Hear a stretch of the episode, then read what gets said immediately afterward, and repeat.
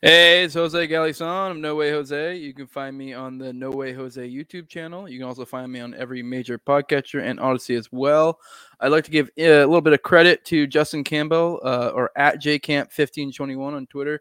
He's the one who did that uh, that glorious intro you guys see. I always forget to credit him because I'm a piece of shit like that, but I'm doing it today and I'll try to do it more often. Today, my guest is Caleb Brown. We're continuing or finishing our live stream series, or not live stream, live reading series of an Agorist Primer.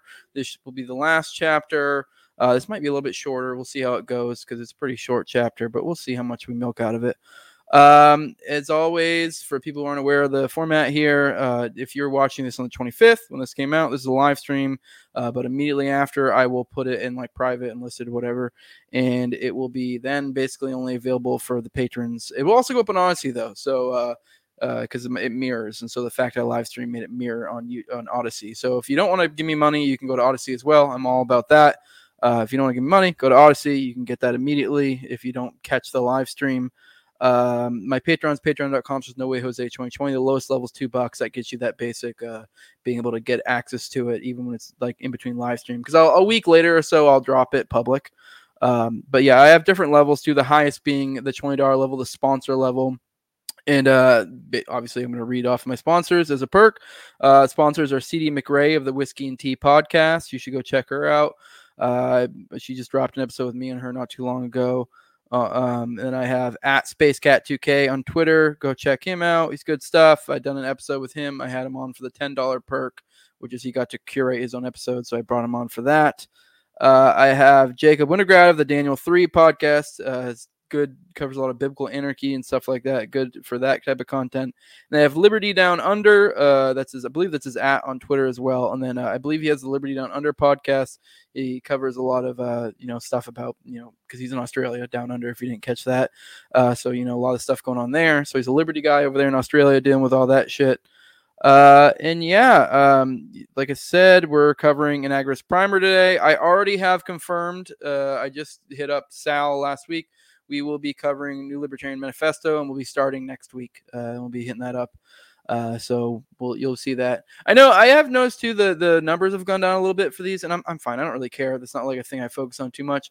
Uh, but I'm just I I've been enjoying these, and I think this will be a little bit more evergreen. Um, you know, and uh, eventually I'll get back to a little bit more of the normal content I'm doing. But I've been enjoying knocking these out. Uh, so, but if you guys enjoy that too, you know, keep checking them out. I mean, if you guys want me to do, cover other stuff, let me know that. But then the I'm probably gonna do what I want to do. Um, uh, for upcoming stuff, I have uh, we have on Tower Gang uh, tomorrow. We have Chrissy Mayer on Tower Gang tomorrow, the 26th. So if you're watching this when it goes public, uh, it'll already be out, and you can go back and check it out. I'm sure it'll be pretty funny.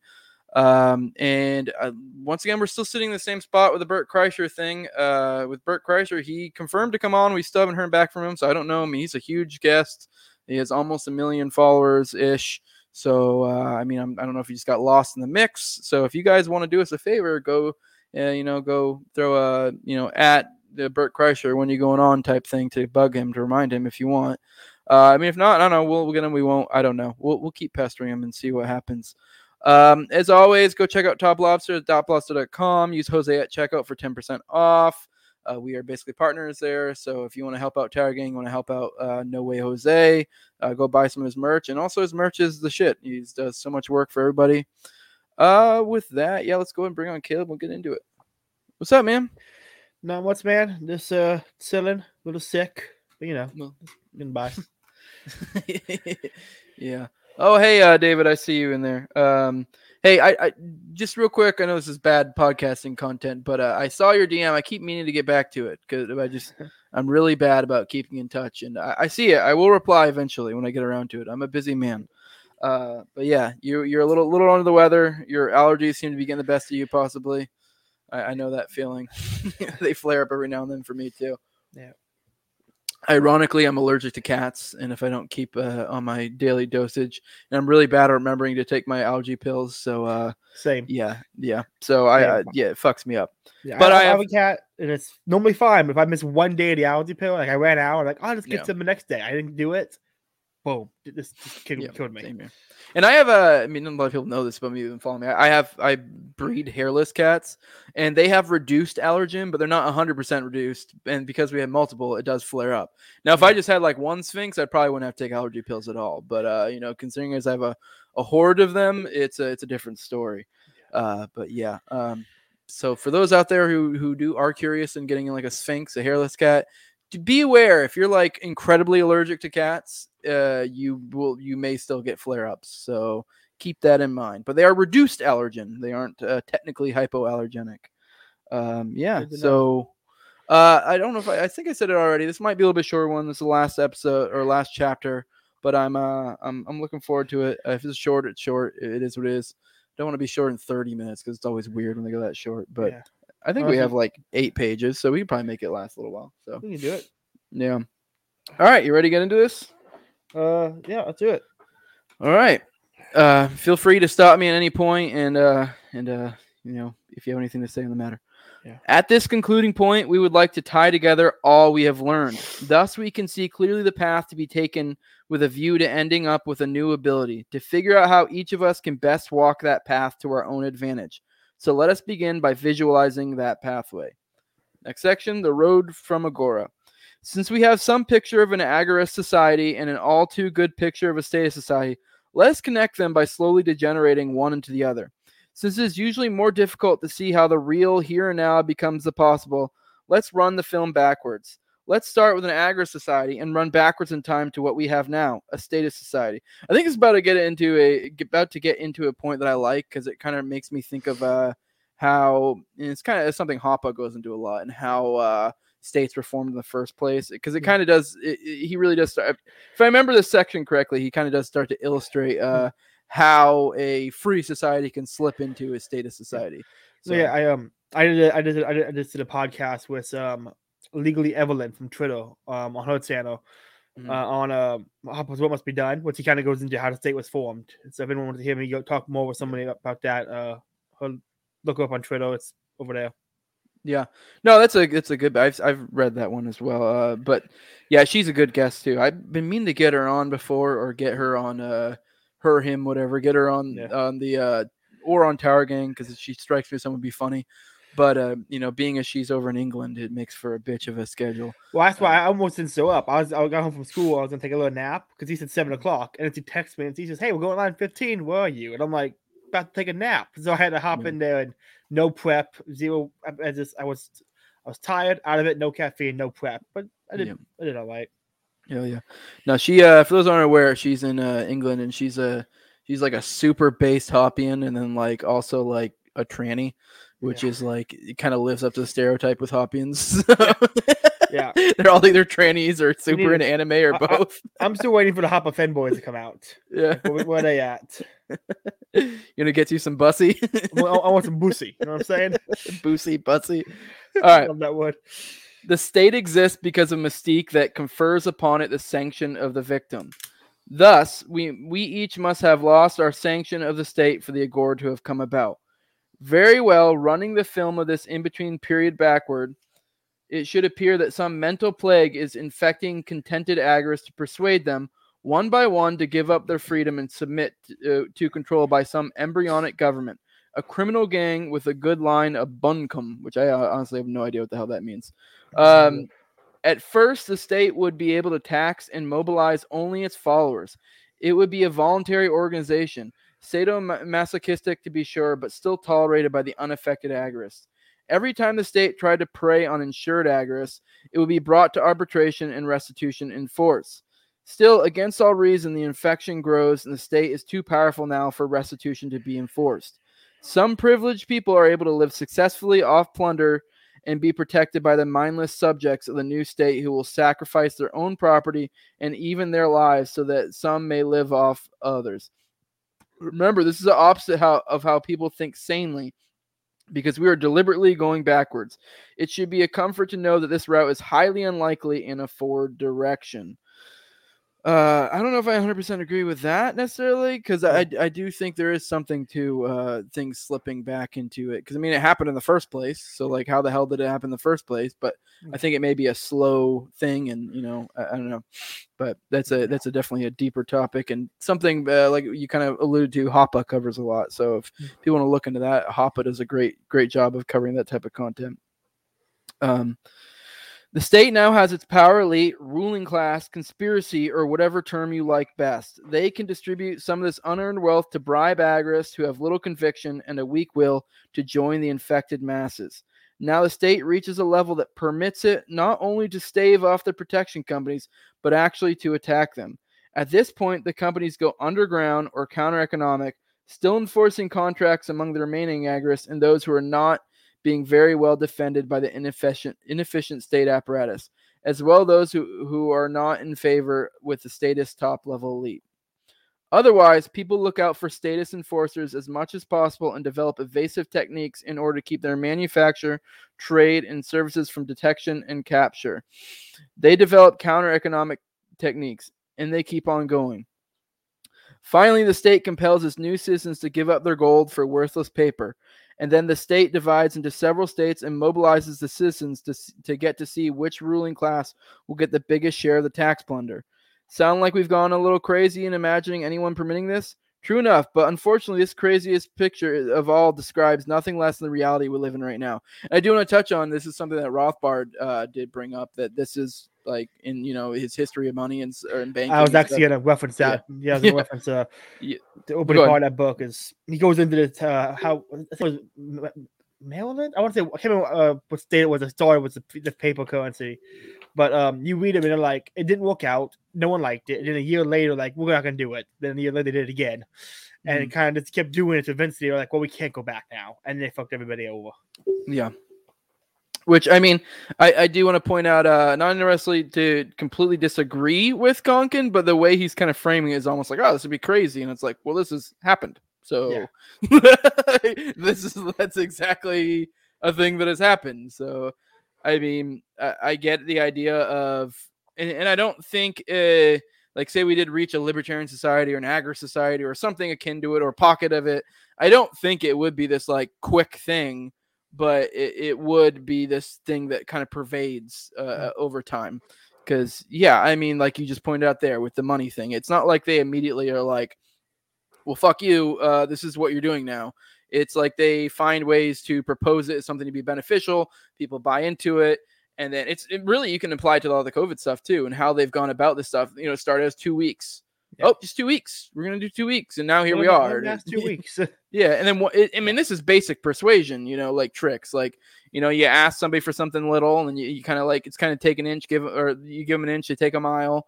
Like once you've gotten somebody to give a little bit, I mean, this is a sales technique. You know, if you can get someone to just buy in a little bit, you know, you Yeah. can get them to buy in more over time. So, and it's different with a state because it's a sales technique, but it's also to some extent it's enforced. So, like once you change your mind, you're like, well, no, here we are. You agreed Yeah. to it. So You're locked into the Ponzi scheme. Let's go. yeah. All right. The path from here to Agora now becomes blindingly obvious. As more people reject the state's mystifications, nationalism, pseudo economics, false threats, and betrayed political promises, the counter economy grows both vertically and horizontally. Horizontally involves more and more people who turn more and more of their activities toward the counter economic. Vertically, it means new structures, businesses, and services grow specifically to serve the counter economy safe communication links, arbitrators, insurances for specifically illegal activities, early forms of protection technology, and even guards and protectors.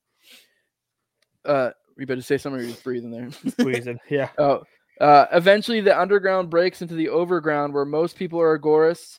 Few are statists, and the nearest state of enforcement cannot effectively crush them. Do you have anything to add to that? That's something that popped in my mind, but I forgot about it completely. No, Um, I'm gonna have some bad. Man, I had something. Some good. All right. Um, these agorist condensations are highly vulnerable when first exposed, but will probably evaporate back into the anonymous anonymous masses when seriously threatened. Oh, I know what it is. Uh, it's I forget. You might know. It was when the founding fathers had that line about like how to you have to. It's like to persist or to keep liberty, you need like an educated and continual mass. I guess it's kind of like a democracy argument of like you need a well educated. Yeah. I wish I could remember which founding father Um, said it. Kind of Go said- one of the clo- it sounds like to me was uh, I think it was James Madison had no sorry Adams. One of his two said um the con- this, we built is for moral and virtuous people. Uh, I can see another one saying something about an educated populace. Yeah. yeah. Um, I can't remember who it was. I, I if it's not Thomas Jefferson or Alexander Hamilton, I can't remember any of them. Yeah, which uh, I mean, that's kind of what I'm getting at here is even though we're not talking about like a democracy, I that's kind of what we're talking about, like whether slipping into a back into a statist uh, paradigm or some shit. Like I think that's part of it because, and that's kind of the crux of agorism is I do think to some extent a state kind of is a little bit of a laziness thing. And you know, and to, you can even tie this into party politics and shit like that. Um, you know, being and a lot of people are like, you need to do the work, and it's like, is it really work? Like, I get Mm. there are people who go door to door and do this and do that, but it's like, or you could like build yourself up, you know, uh, you know, this, to, you know, I guess this would be the wealth, power, and influence type thing, which I said is basically kind of the same thing as agorism. Yeah. It's like these are the things you need to be doing. You need to be bettering yourself so you can be a more moral, educated, also are creating uh you're building up the agora is one way to frame it Yeah. you're you're essentially creating the incentives economically for people to follow this this route but once you start slipping back into even if it's something as simple as like party politics not to say Yeah. that's like necessarily statist if if you're going down that route it kind of is almost like this lazy thing Mhm. where you're like it's i don't know kind of detracts from you if Yeah. you will and that's what kind of slips it back it's- into that Yeah, Yeah. the best the best argument against uh, anarchism and agorism is people are too lazy to do it themselves. Do it themselves. yeah um, and the state makes things easier. Like I think like, about- uh, Walter Block was going in about like competing contracts of multiple um, protection agencies, and I'm like, that's too much work. I'm gonna have the government do it. yeah Um, and the other thing is, um, how do I put this? Laziness is also associated with like a, a, a surrogate process, like from Mhm. Kaczynski. You know, it's like, oh, Yeah. Instead of working on myself, I'm just gonna attach myself to a name and then feel fulfilled through that name. Yeah. And so it's, yeah, and it's laziness and stupidity too because it's Hey, a that's me. matter of because it's not even necessary because it's like people do these things not to keep harping on like party politics but like say party politics is a good example people do these things because they think it, it it's going to lead to their desired ends and it's but in, in some extent it's also kind of easier than being like i'll just make myself better. I'll you know go build this business go do that. I'll Mhm. go you know s- take this calf to market. I'll go make a garden whatever you know like but it's it's also but it doesn't really. So that's the thing like but people don't really think these things through and like the the results of their actions. They just it's action for the sake of action or Yeah. or you know what i mean so it's like i don't know so it's laziness and stupidity which is uh, which is part of why i like i i, I like to, to harp on elitism a lot because i think you know elitism becoming an elite make yourself better you Yeah. know like that is the way forward like I, I'm an elitist, like all the way. Yeah. Like I want, I Yeah. want good natural hierarchies of elite people who are better than me at everything. Yes, Um, and it could, I I, think elites, like true elites, like what Hoppe's talking about, Mhm. I think inspires others to be cut to rise as well. yes. And you're, you know, and if you throw away all that useless shit, you're kind of, Yeah. you know, I mean, like you're, I Yeah, don't well, know. there's, it- there's two kinds of people. There's the ones who are in the gym, and when they see the buff guys, they go, "I want to work out harder." Then there's the guys who go to the gym and see buff guys and go, "Ah, it looks like too much work," or they feel bad about themselves and leave. And if people are gonna leave, aren't gonna amount to anything regardless, so it doesn't matter. Hmm. And so Yeah. you just gotta make sure you get the right people to see the right people, and it just starts cascading from there. Yep.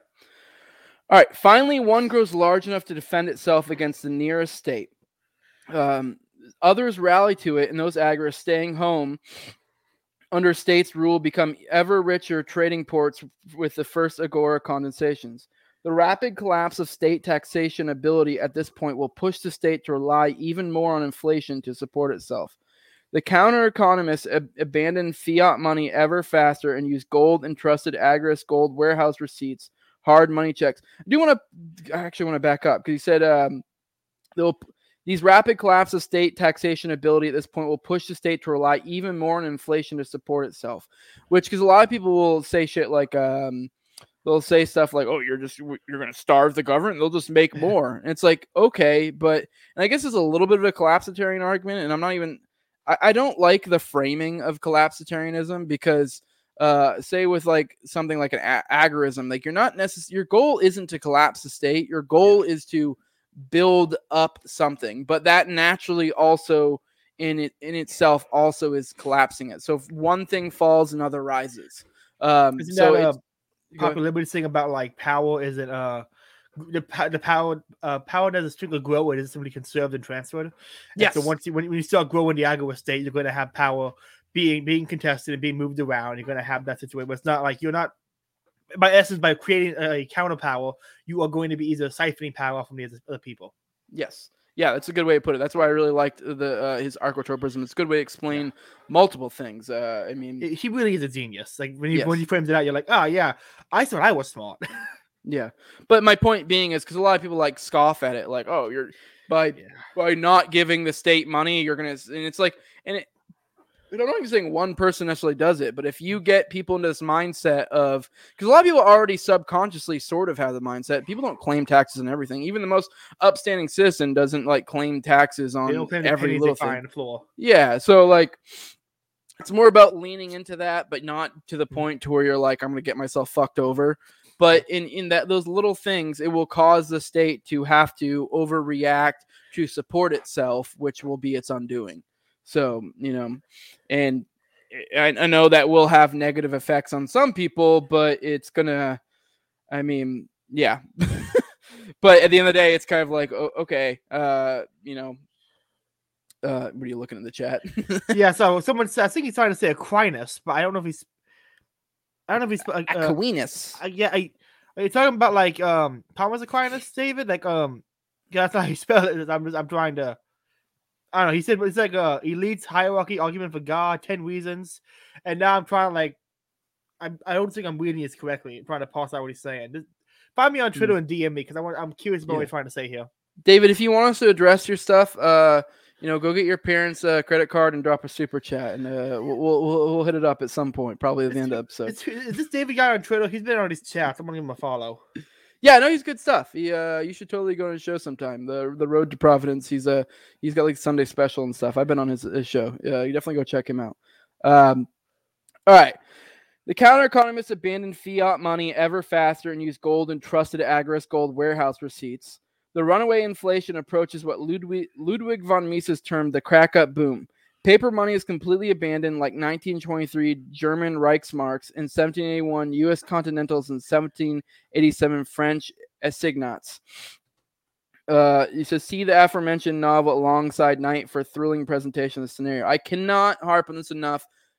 Anyone out there listening to this, alongside Night is amazing. It's like you know how Ayn Rand has her uh, fiction that kind of like supports her theory. This is like that, but actually entertaining.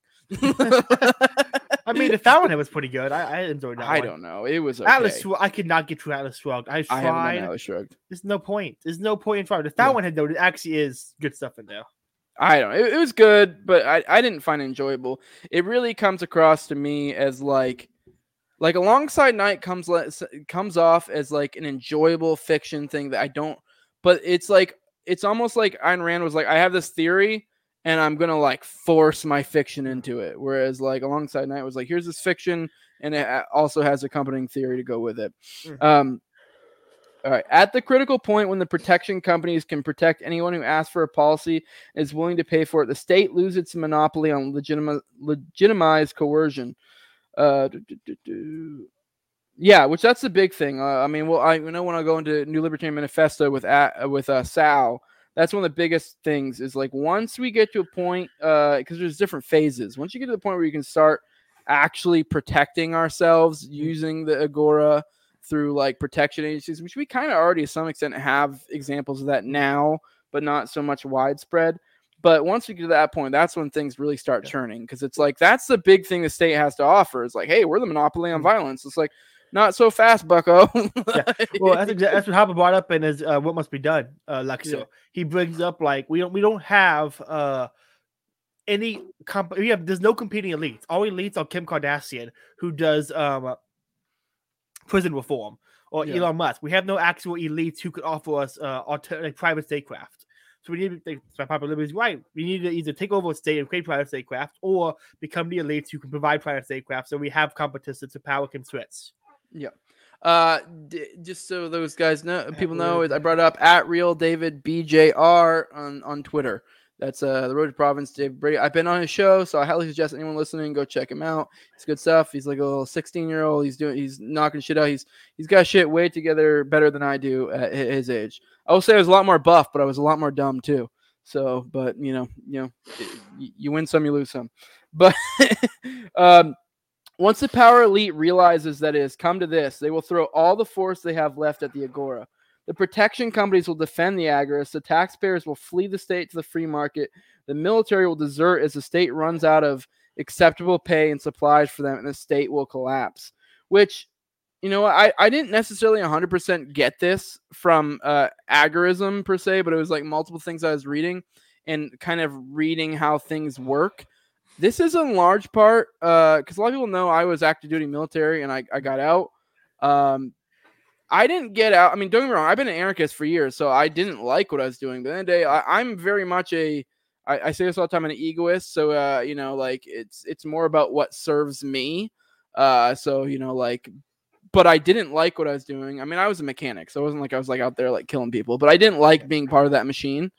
Um, but in reality, the reason why I got out was because of that. Because I got to the point where, because like before 2020, I was more like, uh, fucking, um, yes, David, agorism is a spook. Everything's a spook.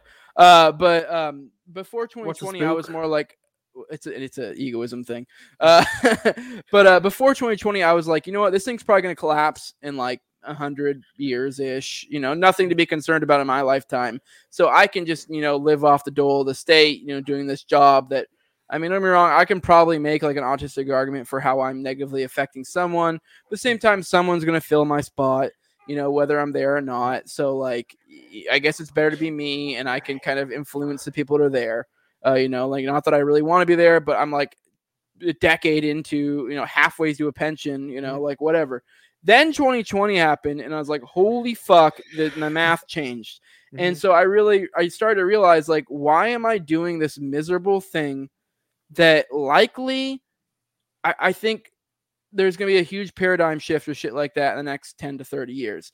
And like, yeah, I guess by that time I had my pension, but of what use is a pension when you have hyperinflation Yeah. and like, what are they going to do? Are they really going to raise, are they going to adjust the cost of living for that pension to be even worth that other 10 years I put into it? Mhm. Like, really? I, I don't think so. I'd be better off backing away from that and trying to do my best to engage with the Agora or, or whatever, i- i- you know, increase my, um, uh, you know, different, um, what's the word I'm looking for? Different flows of money or whatever the word is for that uh, revenue streams, you know, because, but yeah, that, that's why because what he just said there, like uh, once the power elites realize that it's come to this, they will throw all the force they have left to the gore. The protection companies will defend the agorists. The taxpayers will flee the state to the free market. The military will desert as the state runs out of pay and supplies from them, and the state will collapse. Now that sounds a little bit dramatic. I don't Yeah. think it'll be the way. I think that is like true, but not the way he framed it. Like the uh, it, it'll be a little bit different if that makes sense. So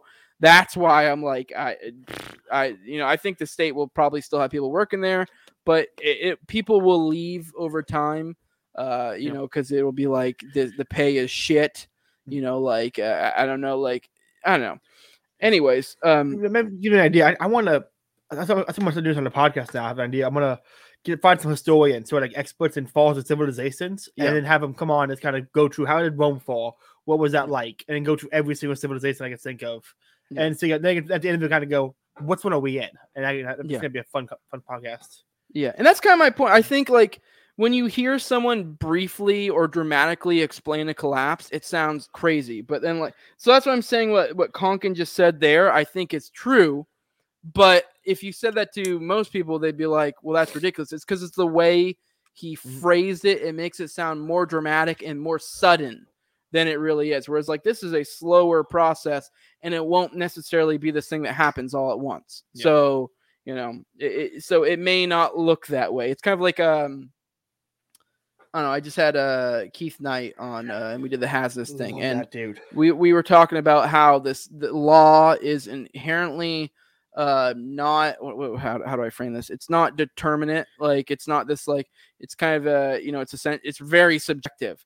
But we have this illusion that the law is this rule of law this like these you know these lines in the sand these you know strict rules. And it's like but the only reason why that appears that way to us is because in the course of our lifetime it seems that way because it's a slow process of changing. And I- know one example it uses in there is kind of goes into how uh I forget which one it was, but it's how a certain legal legal thing uh it made it initially started out as a justification for uh fucking separate but uh, but equal type shit Mhm. and then like decades later now it's this same justification for affirmative action so it's like Yeah. but it, it- so it's they're able to use that legal wording and it changes over time but you know within the course of you know what normal people's attention span is it seems to be consistent where it's like no this shit is not.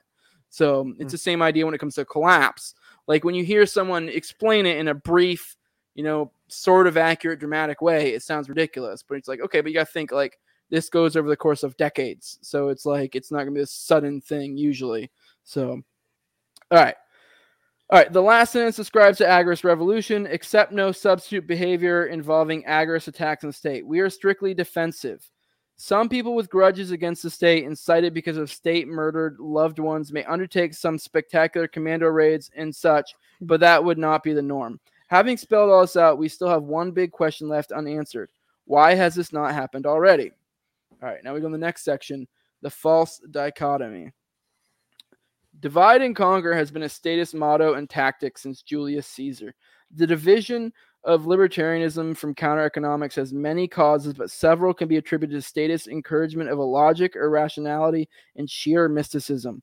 Hmm. Nowhere is this more evident than in the very field of thought confronting us moral philosophy and economics. It is noteworthy here to, to remember that the first economist, Adam Smith, was a professor of moral philosophy. Yeah, I do you have want, to I want to yeah, go ahead. Uh, yeah, first economist. That is that was a claim people made. I don't think it's an accurate claim. There were some um, early scholastics who would write about economics 200 years before he did, Yeah. and they had like the first economics treatise was by a scholastic on the um, the morality of money. So you can think ethics of money production. They were they were close to the Austrian school that Adam Smith was, and so uh, if anyone wants to read more on that, um, ethics of money production by Jörg Guido Hülsmann and uh, history of economics Start before Adam Smith by uh, Rothbard. This reminds me of like uh, the autism in our groups. Whenever someone goes, "Oh, the first anarchist was so and so," or a group of anarchists, so you're like, "Whoa, whoa, whoa!" Yeah.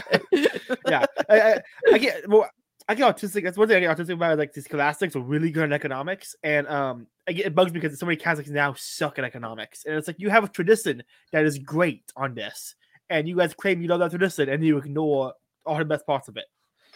So I guess it's it's a frustrating thing. All right, where we at? Uh, morally, the state and its clerical toadies have separated the moral from the practical. Several strains of religious thought.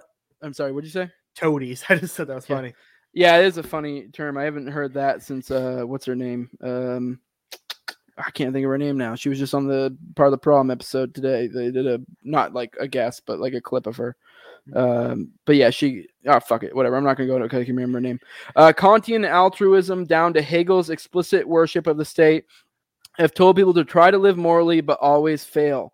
Um, then the people who are let who oh, damn, I'm fucking. Then the people were to let the state, with the blessings of the established church of state's ideology, punish them. Economically, the court economists have distorted and changed the laws of economics to suit the ruling group. Mercantilism, economic nationalism, Fabianism, fascism, Keynesianism, Keynesianism, monetarism, supply side economics, socialism, social democracy, progressivism, New Deal, Fair Deal, Square Deal, New Frontier, Just Society, Great Society, War Communism, Unspecified, Hope and Change, and Middle of the Roadism are political frauds and economic nonsense. Yeah. Specifically, uh, middle of the roadism, I like that expression. Um, Mhm. middle of to socialism is a, is probably the best thing Mises ever wrote besides the book Socialism. It Mhm. is, uh, and the, this the metric of how the government will cause a problem or not fix the problem, and then claim need money to fix the problem, keep growing. That how the, how the, how that cycle goes, it can be applied to the protection, police, drug war, anything the state does. You can apply the interventionism he just writes about that one to it, and this it is an incredible read, and it's only like three pages long. So everyone Yeah. listening to definitely read it. Yeah, um, I do want to point out uh, once again, it's this matter of like intentionality or or not. Like when it comes to like, say for example, they he listed all these things that like the corner economists have distorted and changed the laws of economics to suit the ruling group, and it's like there is a degree of intentionality in there in that phrasing, and I'm not saying that intentionality does not exist, but it's also something that can happen unintentionally because it's just one of these things that I don't let's let's say with like the, the state and economic shit, like in general, like naturally the elites are going to like the stuff that supports what they believe. And that Yeah. doesn't it's it, this is even a human thing. Like if if uh like it, it- I don't know, like say with I talk about agorism egoism all the time. The people who like agorism and egoism, I'm going to have a tendency to, or that make arguments for it. I'm going to have a slight tendency, whether and this doesn't even mean I'm doing it intentionally or dishonestly, to kind of be like, yeah, yeah, yeah, you're making good arguments, yeah. Yeah. And and this is just a human cognitive thing that we just kind of do. On it's like, was it, a confirmation bias? Yeah. And so you know, something like the state, there's going to be confirmation bias. I mean, don't get me wrong, there are people who do it intentionally, but it's also something that happens unintentional. So it's this thing where when it comes to like the state, you'll you'll tell people they'll be like, say people who are like deep in economics, and they'll be like, well, this is what everyone believes or whatever, you know, like oh, we can just print our way out of it or whatever. I mean, I'm sure I can think of a better example. That's the thing that comes to mind. You know what? The COVID's a good example. It's always Mm. such a good example. It's kind of like people like, what? Why would these people lie about this? Why? Why would they lie? There's this is the this is the reigning belief or whatever, and it's like okay, but like you got to think the sources where this came from. And I'm not even necessarily saying these people are lying, but it's just like when someone's speaking their language and confirming what they already believe or want people to believe, they're going to naturally go along with it. By the way, uh, David pointed, pointed out with Bari Weiss. Bari Weiss, I forget what she does. She's some writer for something, but like she She, was said- the New York Times lady who quit Yeah. because of cancel culture, even though she was constantly canceling people for so for anti-Semitism. yeah. It's- I just know she had called. uh That's what it was. Tulsi Gabbard. She called her uh, uh, Assad toady, and then Yeah. like Joe Rogan was like, "Okay, well, well, you want to back that? that? up?" And Yeah. she's like, and he's like, "What is a toady?" And she's like, "I don't know." the Bari Weiss, she's a great example of the left. Uh, how, how do I put it? What's what's the term for it? Um, you're never left enough, or you're left until someone comes for you. yeah, Like she was like, we gotta cancel people anti-Semitism. And in a moment, she got a little bit like of heat, or saw not even heat. She saw it's possible she could cancer too. She was like, "Oh, cancer culture is bad, guys. It's all bad now because they started canceling. the- They started eating their own." yeah. All right. Uh, but yeah, I just want to point that out with the economists because sometimes I think people give the get the idea with like libertarians or anarchists that, or or agorists or whatever that were these kooky people and we're just thinking this crazy conspiracy going on. And don't get me wrong, there's obviously I do think there are conspiracy angles, but I think the vast majority, yeah, I think the vast majority of this stuff is it's probably like 95 plus percent of like the you know the the ruling elite or the fucking government or whatever it's just like just natural cognitive bias that leads them one way or the other and then there is like a small group that are like actually legit probably nefarious people but Well, y'all, y'all, y'all talks about that a little bit. How it's more or less just it's a machine at this point. It has a few cogs that actually make decisions. Mhm. Um, but most of them are just kind of like going along with the systems that have already been set up and kind of just Yeah. going through the motions. Yeah, and they just find ways to agree with it. I mean, it's the same thing. Mm-hmm. I brought up the military thing. Can't tell you how many people I talk to in the military, and I have a completely coherent argument about how this is bad, that's bad. Why are we doing this? We're doing that. And they mm-hmm. all have reasons they they believe it. They find ways to go along with it. Like very, very rarely do you meet someone who's just like, well, I mean, because I don't give a fuck, and like I don't care if the things I do are bad or whatever. You know, like And All right. egotist in the bad sense. yeah. Uh, in most cases, the priests, intellectuals, and rulers knew what they were doing, continued doing it until the snake oil no longer sold. They, then they simply slapped a new label on the same noxious brew. Most people are ignorant of economics today and remain frightened by the subject. Most people think morality is either impossible, irrelevant, or something they can they can do nothing about, but which will uh, catch up with them eventually, either while they are alive or after their death. Um, as many sages have repeated, the truth will set you free. Even the cases where the truth was dimly seen as uh, through the ga- glass darkly, the liberating effects have been visible. I do want to touch on it real quick.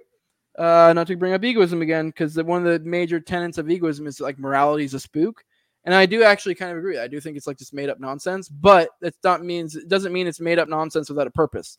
The say with like truth, how he says truth will set you free. I have no moral qualms with lying, but I don't see it. I don't see an intelligent way to go about life creating a habit of lying. So I think you're better off habitually telling the truth within reason. But now at the end of the day, if there's a situation where I'm in a pinch and I have to lie because X, Y, and Z, I ben- I I weigh the pros and cons, but generally speaking, I'm you know honest. But like the other day, if it comes down to my hide, I will fucking lie. Yeah. but like, Yeah. and I think even people who say otherwise will too. So I mean, Yeah. But yeah, then the the truth will set you free. So I do think there is truth to that. Um, you know, because I, I do think it's a better way to go about life. Because then people Hmm. see you're an honest person. They they they they view you as a, an honor, like a person to be honored or whatever. You know. Yeah. So Yeah, well, I, I mean, So I'm, I- I'm, I'm a I'm a Christian natural law guy, Yeah. so I don't agree with a lot of that, but I, I see where you're coming from. Yeah. Well, it's it's a, it's one of those things where it's like we kind of circle back around because I actually pretty much have a lot of the same bel uh, beliefs as you. It's just the bedrock is different. Like I, I I agree like with a lot of the moral things you agree with, but from more of a utilitarian perspective because Yeah. I'm just like, you know, the things you call moral, I just call it a good way to live life. like, you know, There's, there's got to Uh, be some meme I can make about uh the, the natural law argument for hating women, and then the egoist almost argument for hating women. yeah. I'm gonna have to make that a meme eventually. Yeah. Uh, rebellious religious sects often morphed into authoritarian cults, but some achie- achieved incredible freedom, such as the Rhode Island Baptists, the Pennsylvanian Quakers, and the American Deists, who advanced the American revolutionary ide- ideology. Adam Smith and his immediate followers in Europe created such an impact in the early 19th century trade policies that a wave of economic prosperity swept the world with just a lowering of trade barrier- barriers toward freedom. Then came World War One and the heyday of socialism, justified largely by the failure of free enterprise. It did not fail, it was stifled by internal progressive regulation and external war emergencies.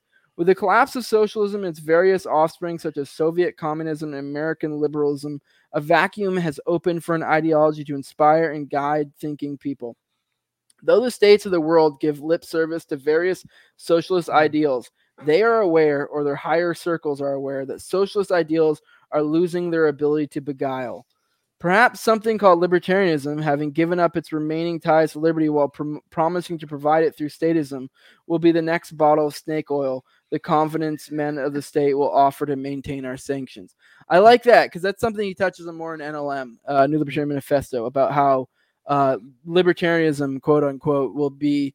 There's likely that there's a, there's a chance that that may be, and I always use like somebody like a Robby Soave as an example of this because like say somebody like him, you know, like he's clearly like the establishment, you know, type libertarian. Like that is totally something that can become, uh, and it's almost like uh, I'm not even say, necessarily saying, I, I don't know, like how, how am I trying to put this? He could be something in the future that the state uses to maintain its power, if that makes sense. Yeah. Uh, which I mean, I guess you the reason types, whatever, like, um, you know, you know, I mean, they find ways to kind of be, um, what's what's the so what's the fucking communist term they use? Uh, useful idiots. Uh, although I mean, somebody like him, I could to. I'm not saying he's he's a what's the word I'm looking for that he's a purposeful bad actor, but I wouldn't be surprised. Yeah, no, so absolutely. yeah, it's kind of like the based people or whatever. so, Uh, um, but yeah, uh, you have anything to add to that or no? um, the term "base" is not cringe. Don't use it. Oh yeah, I still use it, but like I can't help Yeah, it. But Well, it's the same way I use bruh and blah and dog. It's just I, it's it's it's in my lexicon, and it would be there until eventually I get snapped out of me. yeah, I, I no, I hate it. I mean, I'm I I can't lie. I probably will have a hard time getting rid of it, but I will, I will, I will, I will never drop quins, copencies, and those would be the ones I never drop. But based, I got I got to drop based. Yeah, I don't know. I mean, I I say it sometimes, and I just go ugh. Yeah. So maybe I'll, I'll I'll shame myself out of it eventually. we need a new term. We need a new term Yep. something awesome. All right. Uh, all right. The state and the mind. The state has guns and men to use them. As we have seen, however, it not only can fail to coerce a rebellious majority, it cannot even stop an enterprising minority of black marketeers and other counter economists. Uh, which I guess to touch on that real quick, it's kind of the idea that's kind of one of the main points of uh, agorism is that like, I mean, it because people always point to like the revolution and be like, look what we can do with like a three percent majority or whatever, because Mm. three percenters or whatever the fuck, you know, you don't need that many to, to rebel against the state, but you Yeah. even you need even less if you're doing it in a decentralized, you know, uh, manner to where it's like if you're just like individuals doing shit and you say you have some sort of unformed, you know, trading network or whatever that's not official or even semi-official, there's not much the state can really do about it. I mean, yeah, they might be able to fuck with one person here and there, but it's like kind of the point of agorism. As long as you're like being smart about it and not like overdoing it to the point to where they can royally fuck you. Yeah. You know, like no one's saying go fucking uh who's the one guy who got his whole family fucking slaughtered for going in the woods or whatever. Um I can't even think of his name. It's like the thing preceded Waco. Um I don't know. I'll, I'll think of it later. Um was it Bundy? No, that's something else. No, Uh, Bundy was the guy who killed people. He's a serial killer. No, Bundy Ranch, or was that what it was? No, I don't know. Whatever. I don't know. Uh, people probably know what I'm getting at. Point being is like you don't have to be this like thing that lives out in the in the fucking woods and pisses off the state and you know martyr yourself. Like don't be stupid about it. All right, the state must be defeated in each person's mind. Once you personally reject its hold over you, you are as free as your intelligence. Your will to take risks and the aid of your allies can keep you. I like the way he put that. Um, and I know a lot of people scoff when people say like something like the state is only in the mind, and I mean it's true though. I mean I get it. The state is a group of people, but you know that it, it also is true that it's like a concept in people's mind. It, it really is. yeah. Uh, and I'm not even saying that it will ever be necessarily broken, but that's uh, at its root, that's what it is. Um, you know, and yeah. Uh, I don't have anything to add to that. Nope. All right. New converts to Christianity describe a similar process, which they call being born again. Even in darkest Russia or China, entrepreneurs thrive and for a high price buy their well being and additional freedom. Of course, any North American, Australian, or European reading this should have a relatively easier time and a higher payoff. What may be needed in addition to spreading the word and living it is some form of agropsychology. Perhaps we can use the examples of therapy for childhood mistreatment or consciousness raising groups for feminists, gays, and other obviously oppressed groups. Uh, I mean, not so much these these days, but Yeah. you know, at that point it was accurate. um, we can all get together in small affinity groups of trusted friends and allies to dig our contradictions out of our unconscious. We can flush out the state from our heads by ourselves or together or both ways. Every law that you obey must be re examined with thought how does it protect life and property? If, as almost every law in our system does, it actually constricts the market or steals outright, it should not be obeyed, save when force is reported nearby and menacing you directly. I like that. I, I actually brought. I, I almost. I don't know. I'm concentrated, but I said the same thing earlier today. I was in a podcast with uh, Tommy Salmons and uh, Mark, uh, Mike Mahaney Mhm. uh, earlier today, and uh, I- I brought up the term tactical. Like Roman 13 to me is not uh, don't obey the state or do obey the state. It means tactical pacifism. As in, when the state says, "Hey, don't murder people," well, of course I'm going to follow that because that's already a good thing not to do. And when the state says, "Hey, do this," like, well, no, that's wrong to do, so I'm not going to do it. But I'm also not going to flauntly break break the law and like flaunt it everywhere. That's not my job. My job is tactical pacifism. yeah. This is uh, pretty much here. Well, it's uh, it kind of reminds me too of a lot of uh, uh, Jeff Deist thing about how like states should like start just doing whatever the fuck they want to some extent. Yeah. Say with say with, like prayer in school. Say you're in some state or county or whatever, and that's a big deal to you. You're you're either the resounding, you know, people in the area really are like, we want prayer in school. Mm. Like to start doing it. And when the feds come in and say stop doing it, you stop doing it. And when they go away, you start doing it again. who was it? So I can't remember who it was. Someone was running for office, and they said, "If I win, I will cut the water and power off to all uh, federal government buildings." Yeah, I, I, I, can't heard who it about that, was. yeah. But no, they need they, they need prayer at school. I'm pretty sure the only reason I passed. Uh, do, do. I like that though. It's all it, if, as almost every law in our system does, it actually constricts the market or steal outright. It should not be obeyed, save when force is reported nearby and menacing you directly.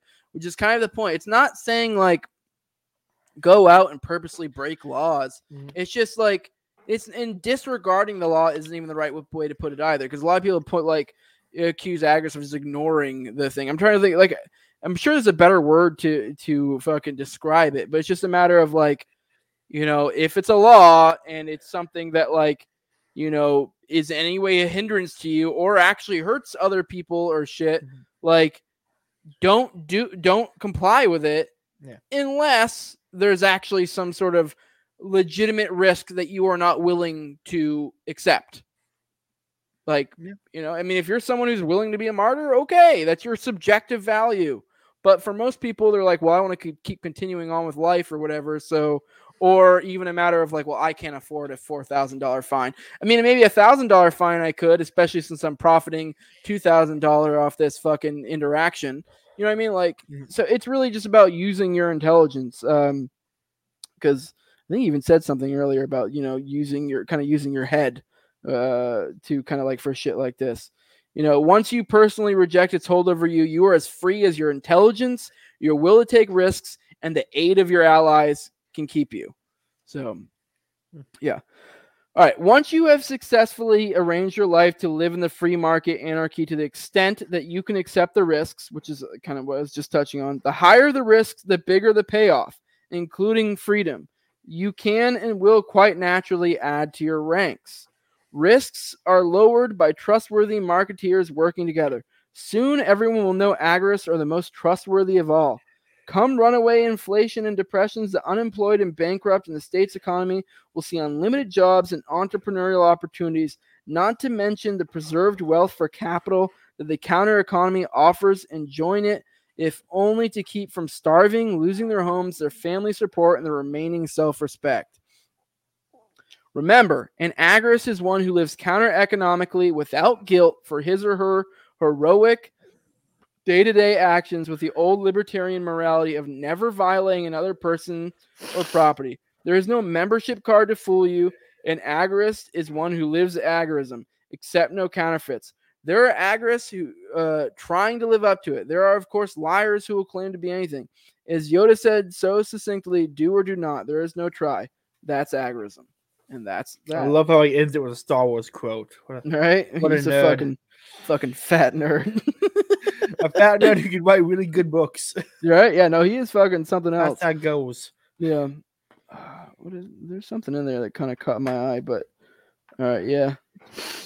You know, I really like that. Like, once you've successfully arranged your life to live in the free market anarchy to the extent that you can accept the risks, the higher the risks, the bigger the payoff, including freedom, you can and will quite naturally add to your ranks. You know, I, I, I mean, really, it's just our fucking. It's really, you know, Austrian economics put in action. You know, that's really what it is. So, um, yeah.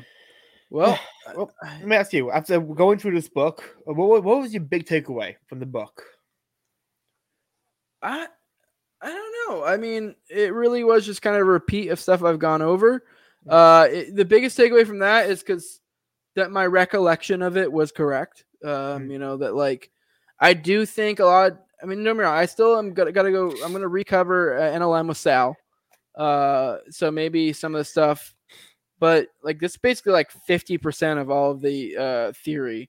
So, and a lot of people have critiques of agorism, and after reading that, I, I still think a lot of their critiques are are misplaced. A lot of Yeah, the critiques here. What was LB Muniz's uh, critique? I know I haven't watched the podcast you do with someone uh, critiquing agorism, but what was I mean, he has uh, multiple. I'd have to, and I think we even talked about it a little bit because I had an episode with him following that up. Yeah. But um, I mean, I actually think he was kind of pretty on point with a lot of it because Mm. he was kind of going into how a lot of agorists are very z- borderline zealots. And I think that's true, which is one point I Yeah. always try to emphasize because w- one takeaway I got, and like I said, I still have another. I go back and read NLM, and I've only read uh, Agorist Primer now twice and NLM once. Mm. Uh, but the biggest takeaway is that like it's not this all or nothing thing. Like that's why I emphasize that last thing at the end, like accept the risk type thing. Um, but like a lot of people have this like crazy zealous shit about it, and it, it comes off as cringy. And I, I always use the example of uh the angry atheist. Like that is that is the vibe I get from a lot of agorists. And I came off because I was the angry atheist one atheist once because I I'm an atheist. I'll, I'll readily admit it. I mean, I've told people this before. I don't. I try not to make a big. to be clear, when I say atheist, I'm not asserting there is no God. I'm just asserting a disbelief in in a God. I, I don't. I basically am. I'm basically what people call agnostic, but it, Mhm. it's different. Uh, to be clear, for because I always feel like I have to emphasize this. Yeah. Atheist, No, I love theist- agnostics. My yeah, a- atheist, theist is a question of belief. Gnostic, agnostic is a question of Yeah. knowledge. Yeah. So I'm I'm an agnostic atheist. I don't claim to to I I don't claim to know, but I don't believe. Yeah. You know, so my, and- my, my best friend's uh, agnostic. Yeah, So I, I, I buy with you guys. Yeah, I only like agnostics. Like even amongst theists, I uh, I I find it super annoying gnostic theists, people who claim knowledge like in their belief. Like it's one thing to believe, it's another thing to claim knowledge. Those are different claims. So if you're someone who's like I know this is true and there's no way you can argue this, you're like I mean, all right, uh, but now somebody like uh, and I've had this discussion with uh with Daniel before uh, or Jacob.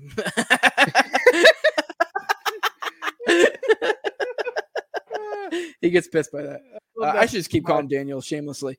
But um, I've had this discussion with him, and he's even admitted that like he thinks it's kind of silly for Christians to be Gnostic uh, uh, uh, theists because it's like how the whole point of faith faith is that you don't completely know. So like, like, my my metric is that I, I've always in a line. It goes atheist to uh, there is no there is nothing.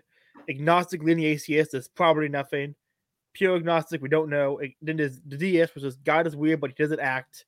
And then there's the theist, which is God is weird and he does act. And that's like the metrics of yeah, where everyone- you're, where we you're looking at the thing. I look at it as like one of these, like the political Mm. compass type thing. You know Mhm. how you have the so you have one line that's theist, atheist, and the other line's agnostic, agnostic. Yeah. That's how I perceive it, Mm. and that's kind of ha- been the way I understand it. Because I don't know, I just find it annoying. The the oh, I'm agnostic, I'm I'm not atheist. Like, dude, you could those are the I don't know. Like, do you believe? Because a believe is a different question. Do you believe in God? No, all right, you're an atheist. Do you believe in God? Yes, you're a theist. Do you know there's a God? Yes, you're you're you're a Gnostic. Do you do you know there's not a God? You're or, or you know what I mean. Yeah. But but yeah, no, uh I forget where the fucking point was there. What, what were we talking about? uh fuck, I don't remember, man. yeah, I don't know. I don't remember what our point was. We had, we had a point, and I'm gonna think of it later. There was something that we we spiraled off into another discussion. Um, but- Zealots, uh, critique of ag- Oh, yes, that because that's what I point is. I brought up the angry atheist thing, and we went down that rabbit hole. Uh, no, yeah, that was kind of one of the main things he's bringing up is how they're kind of being crazy and like, I, I don't know, I, I, I can't remember. He he had a lot, he had a lot in that article, but I agreed on a lot of his stuff. Uh, but yeah, my, my, my I- critique of uh, agorism isn't really nothing to do with strategy because I, I really have no problem with the strategy. Um, my critique of agorism is that a lot of the people I, I deal with who are agorists, they don't seem to um, how do I put this? They don't. They can only see the formal meaning of something. They never see the informal meaning of anything. They're kind of a little, a autistic, and they can never they, they can only see things in how it is formally listed, and never in the informal way that's actually done. Like uh, great example. I was talking to some agorists who are like pacifist ones about um um the Catholic Church has a thing called uh what's it called uh war of war or, no what's whatever it's a Catholic justification for whether war was a good or bad war or not. And uh, if it's actually applied no war has ever been justified by Catholic teaching. Um but they say well because the church created a standard for good, what a good war could be then the church supports war. And I'm like no it made a standard that you can never reach so they can, then they can rightly say no this war is bad because you can never reach these uh, un- unattainable standards so it wasn't them supporting war, it was them creating a standard you could never reach to say that this war is bad, this war is bad, so on and so on and so on. But they couldn't see anything besides the church saying no war can be good under certain circumstances, therefore the bad, it's not real. yeah. And it, it's just they, they can't see the the informal meaning of things. They can only see the formal meaning, and that's my only. But I think it's more of an individual thing than a- than a- an agorist thing. Yes. My like I've said before, and uh the the the the worst thing about agorism is agorists. like you know, like they the, I, I think there are and I, I think some of that is because uh and I think we may have touched on this in the series as well, is that it labeled itself as a left libertarian thing and under modern context that kind of draws in certain people.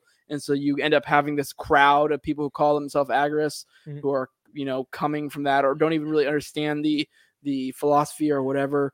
But you know, I don't necessarily see really, and I, have a hard time finding any real real critiques with agorism. I can find plenty of critiques with agorists. Yeah. Um, you know, and that's kind of where I'm coming from. Because I- and my biggest thing is that I, I say they're the angry athe- atheist thing. Where they're like, I found this knowledge and you know, or this this new way of looking at things, and you guys are all wrong and fucking stupid. And it's like, Yeah. all right, well, that's not a good way to win people over Yeah. like at all. like I, I don't think agorism is um uh, Uh, but I don't I don't think it's gonna succeed. Uh, it works on an individual level. I don't think you're ever gonna convince the masses to go along with it. But I think you can convince mm. enough people to well, like, like this power power is never it's it's transferred. So you maybe can create enough to actually like how about they you have to have elites who are gonna provide private protection when the state finally, you know, needs competition. This is gonna come from agorists probably. Agorists are gonna be the guys to provide three percenters who become agorists who didn't provide protection. That's mm. what it's gonna have to be eventually. And so I think agorism is going to be a big role in anything that any, any successful plan is going to involve agorism. I just don't think it's going to be all agorism. Yeah, well, I don't think that about anything. I, I think any, and I always think that's a shitty critique of anything. Where you're like, oh, you think people all are all going to be like this? Yeah. Like, it, very rarely, like for example, like say with Tho Bishop, a lot of people do that same thing. With oh, we, we- you think you're just going to take over the Republican Party? You're going to get everyone to do this? And it's like, Mm. yeah, well, I don't think he's ever made that claim. Like, and Yeah. I, I- I don't even think any agorists. I mean, maybe some have, because like I said, some of them are pretty insufferable. Some agorists, but very rarely, I think, is everyone like, well, we're going to make everyone agorist. And like, I mean, okay, Yeah, like, and it's not even necessarily that you need agorists. That's why I kind of always try to emphasize the idea of pockets of agorism or pockets of liberty or like, Mhm. or you know, like a decentralized, you know, uh, you know, trade network of agorists or whatever. Because it's like you don't need everyone to be it, you know, you, you- and, and especially once you get enough people, you start creating the economic incentives for people to, whether they're philosophically aligned with you, just to naturally go along with it. So, Yeah. you know, and and I, I I don't have any desire. I mean, don't get me wrong. If I could, I mean, if you could make everyone an agorist, that'd be fucking amazing. But that's not how things work, you know. So, you know, but yeah, no, I, I don't know. There's valid critiques, but I think the critiques that I've the only really decent critiques that I can agree with are the ones who are critiques of agorists, and I haven't really heard many good critiques of agorism. Yeah. Uh, you know, so but I mean, I don't know. Yeah. Yeah. But with that, I guess if you want to drop plugs, Uh, yeah. Uh, YouTube, Faith Liberty and Praxis, Twitter, uh, Caleb Brown five four nine. Um, I saw a website called Paleothomism, with a bunch of other cool um right wing Catholic post lib anarchist uh monarch type guys where we do roundtables and talk philosophy. So it's, we got new articles coming out this soon, doing book reviews. That's gonna be a lot of fun. Uh, I finally started a Patreon. Um, you can find it. Uh, let me say, read it real quick. Patreon.com slash FLNP, and it is spelled A N D, not the and symbol, because I want to put the and symbol in there. Um, yeah. Uh, if you, uh, I'm interviewing Thomas De La Windsor, and if you want to watch it, it's a Patreon exclusive. You gotta pay for it. Uh, and if you pay before the interview, you can uh, have me ask him questions. You can send me a question I'm ask him. So yeah. are you ever going to release it publicly, or is it just? Uh, I, I might in maybe a year, but I need to have something on there. I need to. I'm gonna. The big name interviews are gonna be only on there. Okay, So fair enough. I, I might do a live. I might do one premiere live and then drop it and never put it back on there. So if you can catch it live, cool. But not it's a exclusive. Okay, fair enough. Um, all right, uh, this is No Way Jose. Uh, you can find me on YouTube. You can find me on all the major audio podcatchers, Odysee, uh, at 2020 No Way Jose. I mean, I'm also is my Twitter handle. It's also my GETTR handle. I haven't really even fucked with GETTR lately, but I don't even know why I bring it up anymore. Uh, if you want to give me money, patreon.com says No Way Jose 2020. I laid out the perks at the beginning of the episode. Uh, yeah, like, share, subscribe, comment, all that good stuff. And with that, we are out. Appreciate you coming on. This has been fun. This is the end of the series, and now on to NLM.